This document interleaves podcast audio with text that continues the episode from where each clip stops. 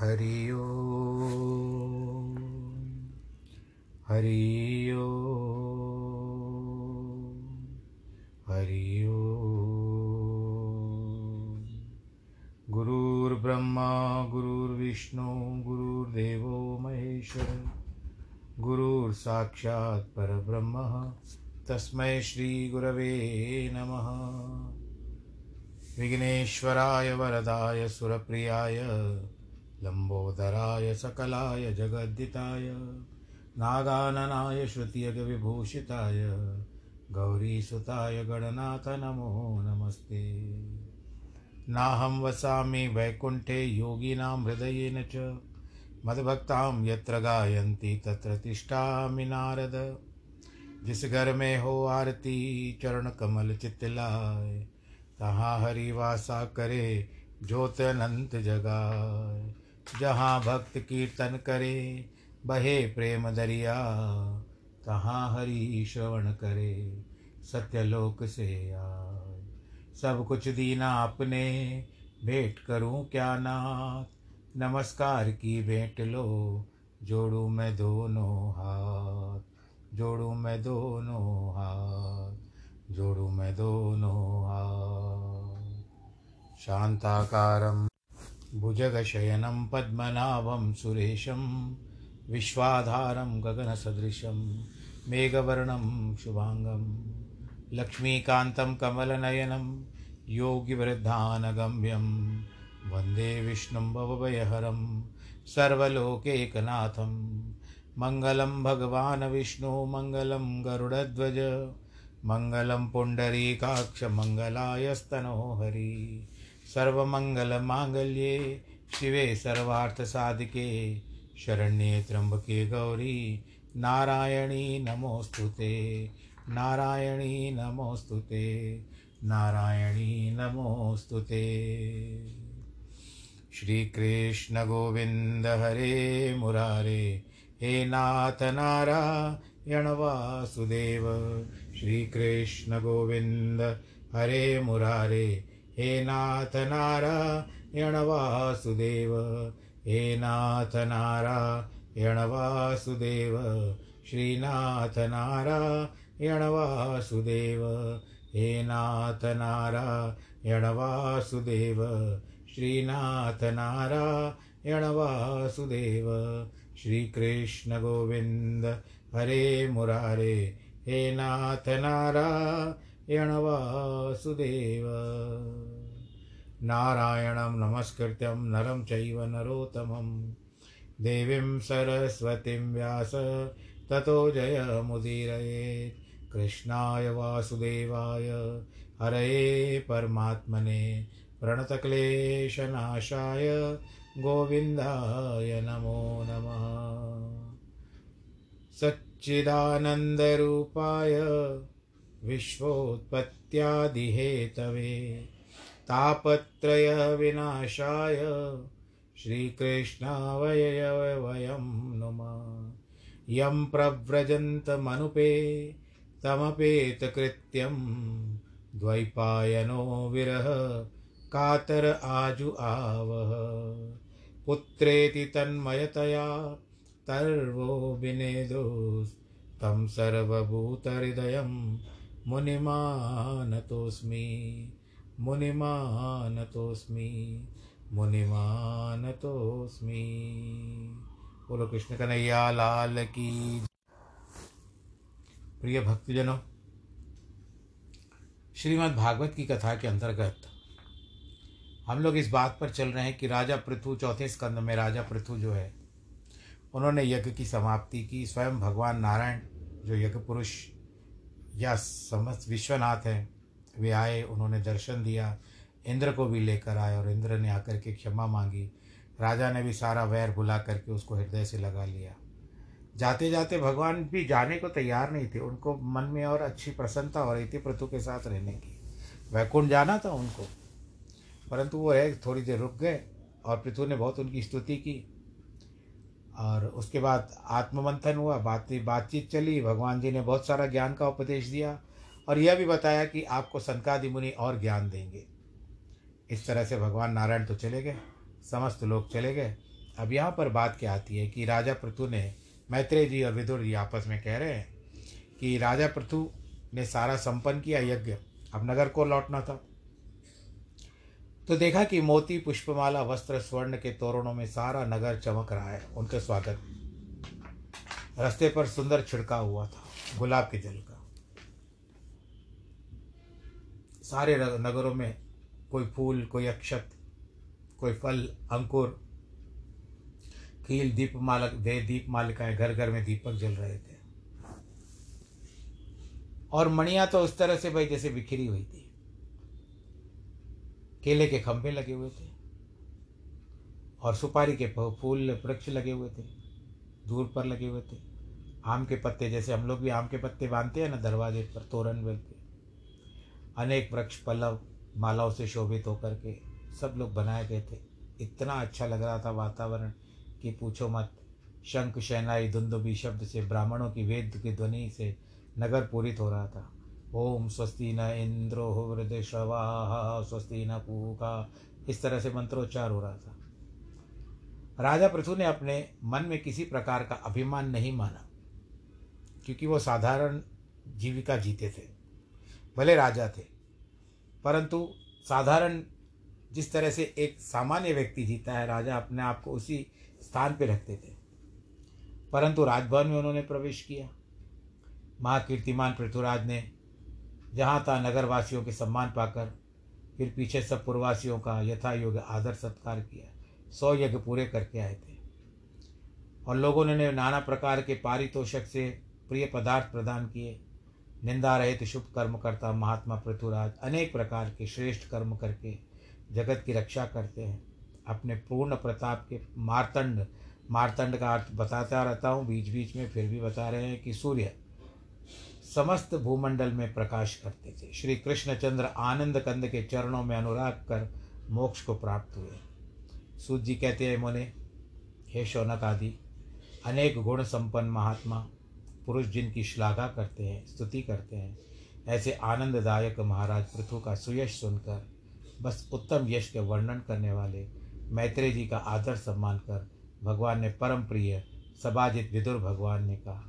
विदुर जी पूछते हैं, जब राजा पृथु का ब्राह्मणों ने राज तिलक किया था और देवता लोगों ने श्रेष्ठ श्रेष्ठ पदार्थ भेंट दिए थे, विष्णु भगवान ने उनको अपना तेज दिया था, उस तेज को अपनी बाहुओं में धारण करके उन बाहुओं से वसुधा को दुहा था। यानी धरती जब गौ माता बनी थी तो उसका दोहन किया था। ऐसा कौन अभिज्ञ पुरुष है जो पुरुष है जो महाभागवत पृथ्वी की कीर्ति को न सुने? अच्छा लगता है प्रभु, क्योंकि जिनके लिए किए हुए पराक्रम के उच्चिष्ट सब भूप है। और उनके ही वसुमती के दोहन सब लोग, लोकपाल देवताओं तक को प्रतिपालना होती है। राजा पृथु जैसा भाग्य मैत्रेय जी कहते हैं, यंग, गंगा यमुना नदियों के बीच क्षेत्र में राजा पृथु निवास करते थे। सुख की इच्छा के लिए नहीं, केवल अपने पुण्य के त्याग करने की इच्छा से, अपने भाग्य के भोग को भोगने लगे। सात द्वीप, नौ खंड, जिनकी आज्ञा को कोई उल्लंघन नहीं कर सकता। ये सात द्वीप और नौ खंडों की कथा अगले स्कंद में आएगी, पंचम स्कंद में आएगी। उस समय आप लोग ध्यान से सुनिएगा। सब संसार में केवल एक ही दंडदाता पृथु राजा था। एक तो ब्राह्मण कुल को कभी दंड नहीं दिया, दूसरे अच्युत गोत्र वाले वैष्णवों से कभी दंड नहीं लिया।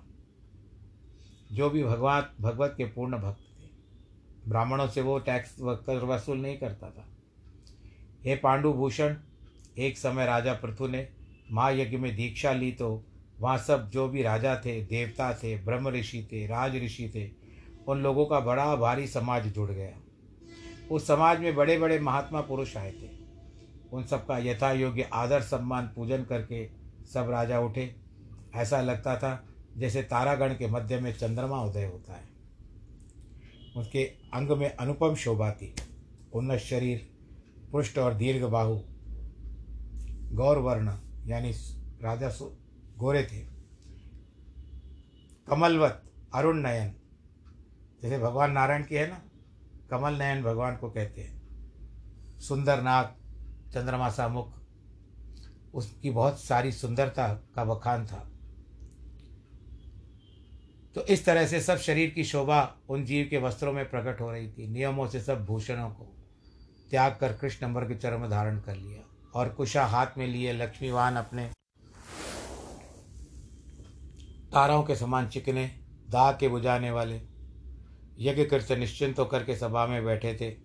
शरद ऋतु के प्रकाश, शरद ऋतु के प्रकाशवान ताराओं के समान चिकने और दाह के बुझाने वाले प्रेम स्वरूप सरोवर नक्षत्र मानो पुतली के समान शोभायमान नेत्र। राजा कहते हैं सभासदों आपका कल्याण हो। जो सभा में बैठे थे ना, राजा उनको जिस तरह से आप लोग कहते हो एड्रेस कर रहे हैं। उनको एक बता रहे हैं, ज्ञान के लिए, ज्ञान की बातें कर रहे हैं। कुछ समझदारी की बात है। राजा कहते हैं सभासदों आपका कल्याण हो।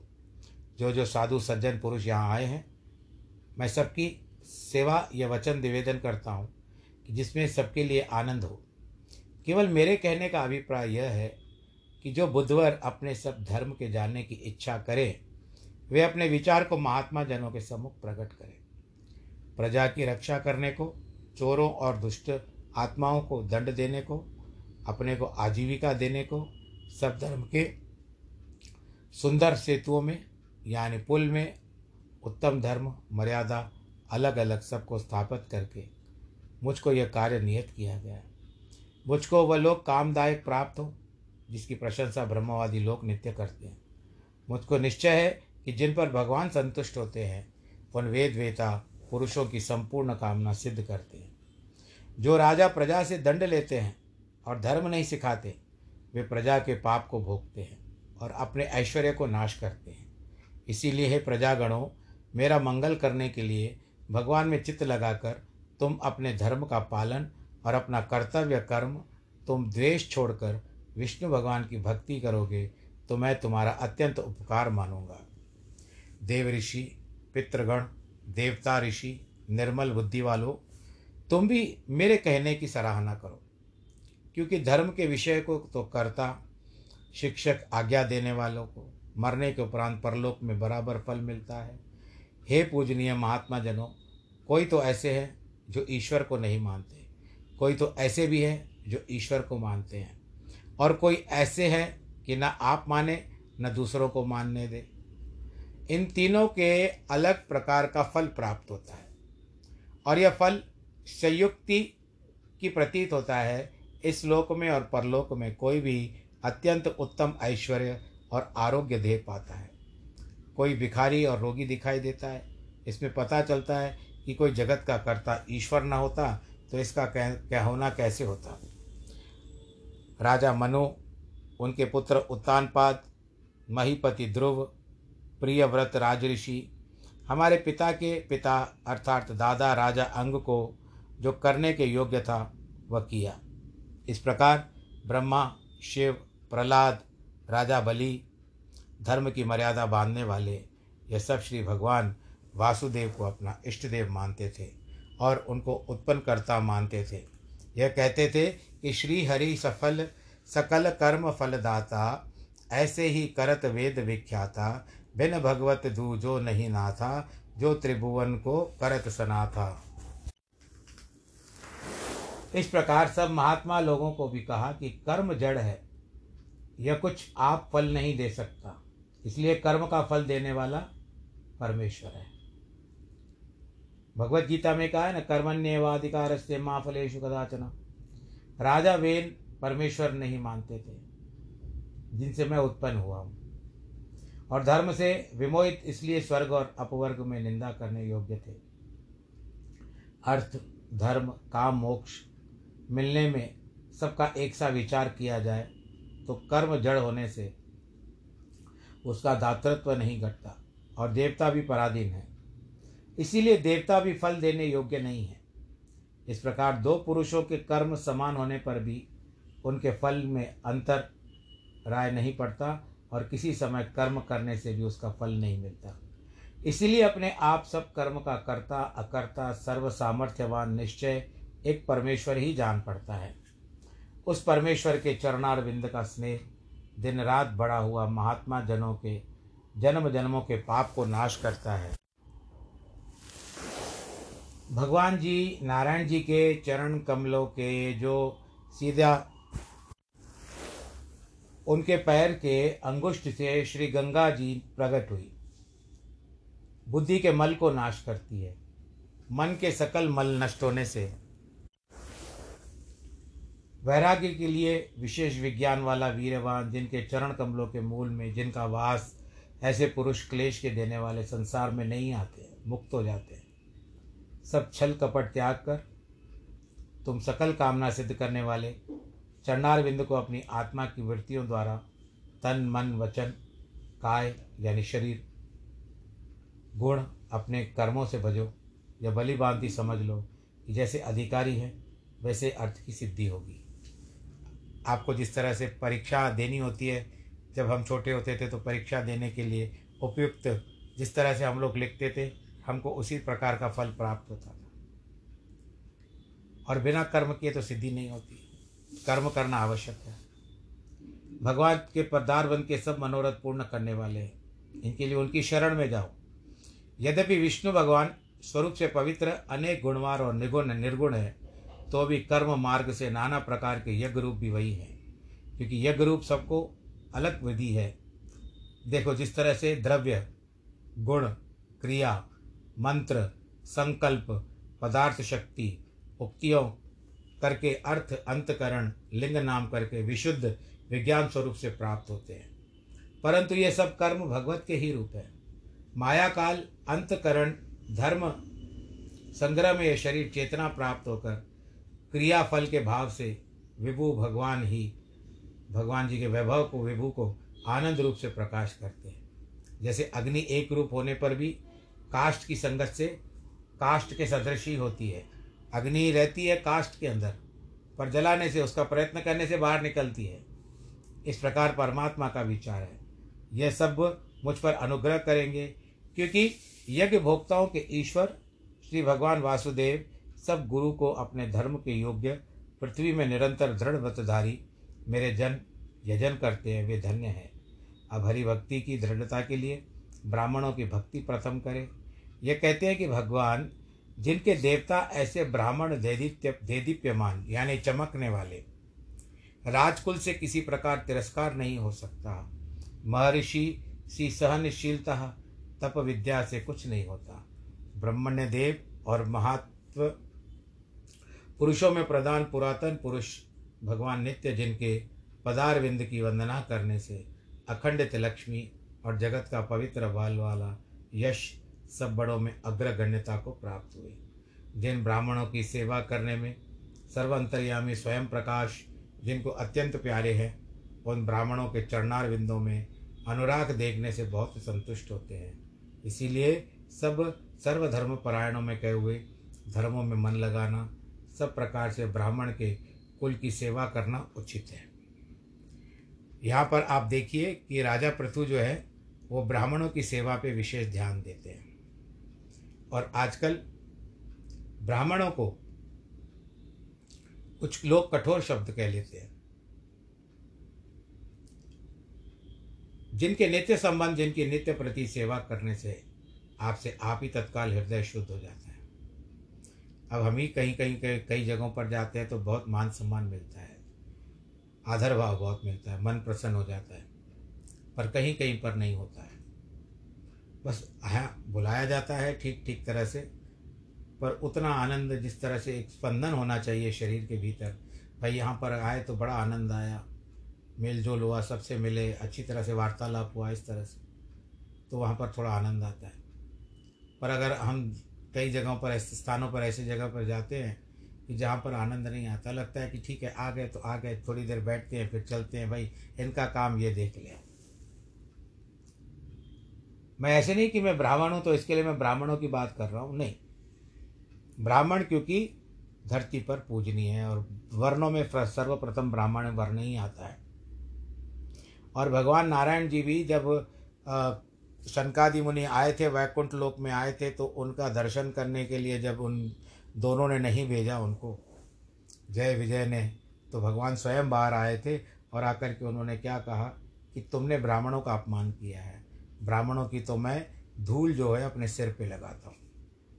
उत्पत्ति भगवान के द्वारा है, ब्राह्मण वर्ण की।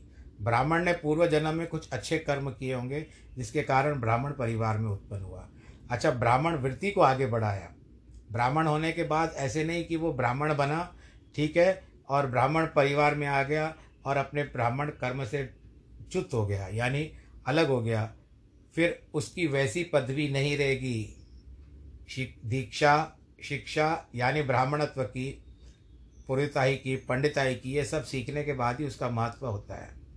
और यदि आप ब्राह्मण हो, ठीक है, ब्राह्मण होने के बाद आप आधुनिकता की जो पढ़ाई की है, आपने अपने वेद विद्याओं को छोड़ दिया है पीछे, और आप आसक्त हो गए हो आधुनिकता में, और एक बड़े पद, अफसर की पदवी पर चले जाते हो तो वहाँ पर आपका, एक पदवी के नाम पर आपका मान सम्मान होगा, लेकिन ब्राह्मण के हिसाब से नहीं होगा। ब्राह्मण तो वो जो जैसे उसके पग धरने से ही सारे लोगों के शरीर के भीतर, या जो भी वहाँ पर उपस्थित सभा है, उनके बीच में एक उल्लास आ जाए भाई फलाना ब्राह्मण आया वो ब्राह्मण होना चाहिए। चाणक्य जैसा ब्राह्मण होना चाहिए, वेद वेद पाठी होना चाहिए, ज्ञान का ब्राह्मण होना चाहिए, दिखावे का ब्राह्मण नहीं होना चाहिए। यह निश्चय है, ये मैं अपने भाव कह रहा हूँ, राजा पृथु ने नहीं कहे, मैं केवल ऐसे ही कह रहा हूँ। और ब्राह्मण का कर्तव्य है ब्राह्मणत्व। कर्तव्य है, क्योंकि आप, संसार हम पर बसता है, हम पर निर्भर करता है, धर्म के बारे में। हमको धर्म के अनुसार उनको आगे बढ़ाना उनको ज्ञान प्रदान करना है। और ब्राह्मण ही देवताओं के मुख है।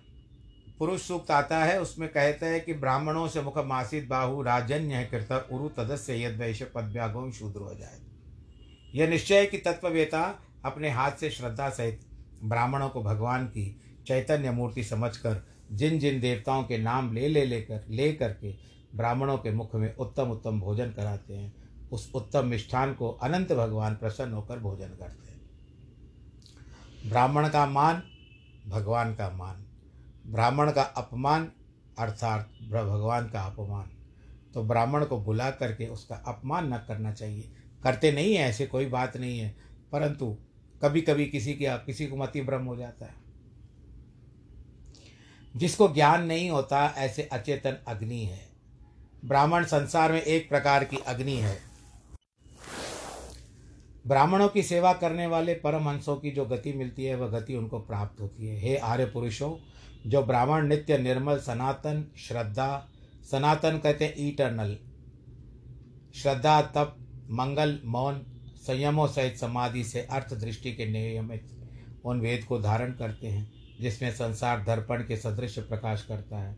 मंगल इसका नाम है।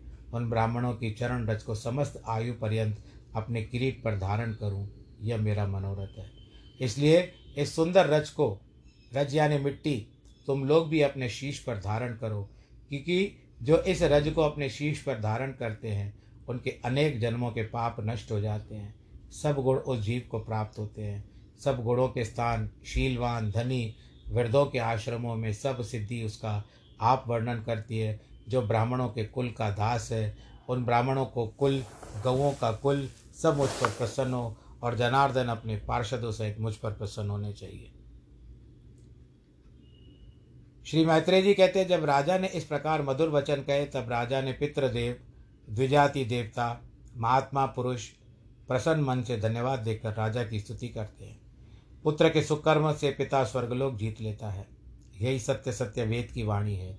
और ब्राह्मणों के शराब रूपी दंड से मरा हुआ पापात्मा वेन पृथ्वी के पुण्य प्रभाव से नरक में से भी तर गया। देखो, हिरण्य कश्यपु, कश्यप भगवत की निंदा करते नरक में जाता है, परंतु पुत्र के प्रभाव से नरक से बचकर स्वर्गवासी हुआ।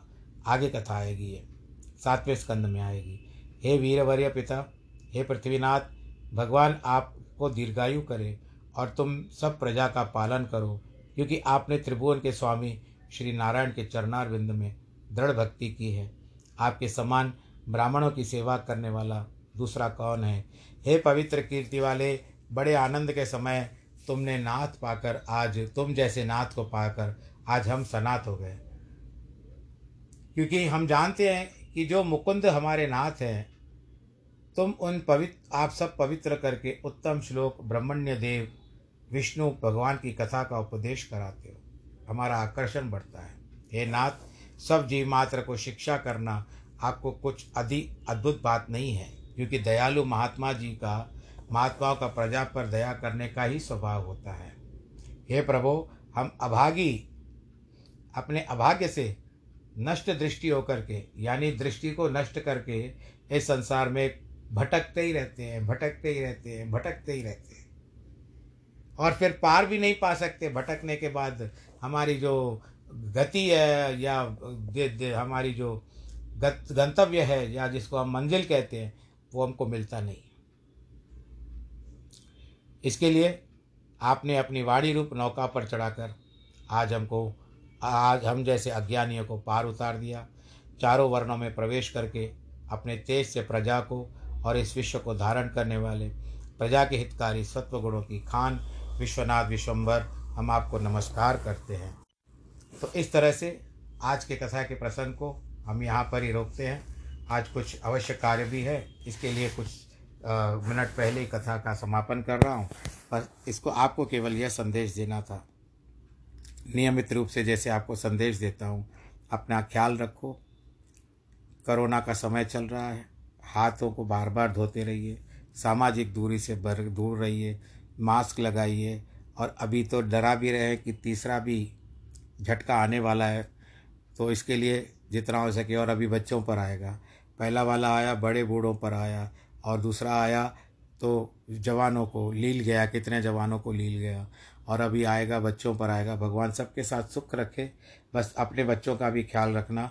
ये तीसरा, तीसरी लहर जो आएगी उससे आप, आपको बहुत सुरक्षित रखना और मास्क पर ज़रूर लगाइए। ये सरकार भी बार बार कहती है, हम सब भी बार बार कहते हैं। ऐसे नहीं, केवल मैं आपको उपदेश देता हूँ, मैं भी इन बातों का विशेष ध्यान रखता हूँ, मास्क लगा करके निकलता हूँ। और वैक्सीन का समय जब भी मिले, आप वैक्सीन ज़रूर लगवा दीजिएगा। तो कम से कम आप इतनी जो घात होगी कोरोना की, वो आपके ऊपर कम होगी। अगर आएगा भी तो हल्लो, हाय बाय बाय करके निकल जाएगा। तो बस यही कहना था। आप सब लोग आनंद के साथ रहिए, भगवान जी का ध्यान करते रहिए, ब्राह्मणों का ध्यान करते रहिए, ब्राह्मणों को। क्योंकि अगर लॉकडाउन हो तो ब्राह्मण की जीविका कहाँ से आए? तो आप यथा योग्य जो भी आपसे बन पड़ता है, आप ब्राह्मणों की सेवा करिए और ब्राह्मण आपको आशीर्वाद देंगे, आपका सब कुछ दुगना हो सकता है। क्या भगवान के आशीर्वाद से दस गुना हो सकता है। पर इस लॉकडाउन में अगर ऐसा सारे कहीं ना कहीं चल रहा है लॉकडाउन तो वहाँ के लोग जो भी सुनते हो अपने अपने ब्राह्मणों की यथा योग्य सेवा कर दो।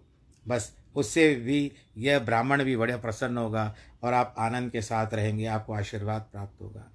बस यही कहते हुए आज के प्रसंग को समाप्त करते हैं। बाकी आज जिनके जन्म के दिन हैं और वैवेश विवेश वैवाहिक वर्षगांठ है, अन्यथा कोई शुभ कार्य आपके घर में हुआ है। तो उसके लिए बहुत बहुत बधाई। ईश्वर आप सबको आशीर्वाद के संरक्षण में रखे।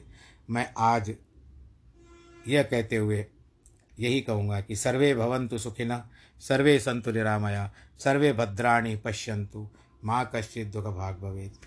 नमो नारायण।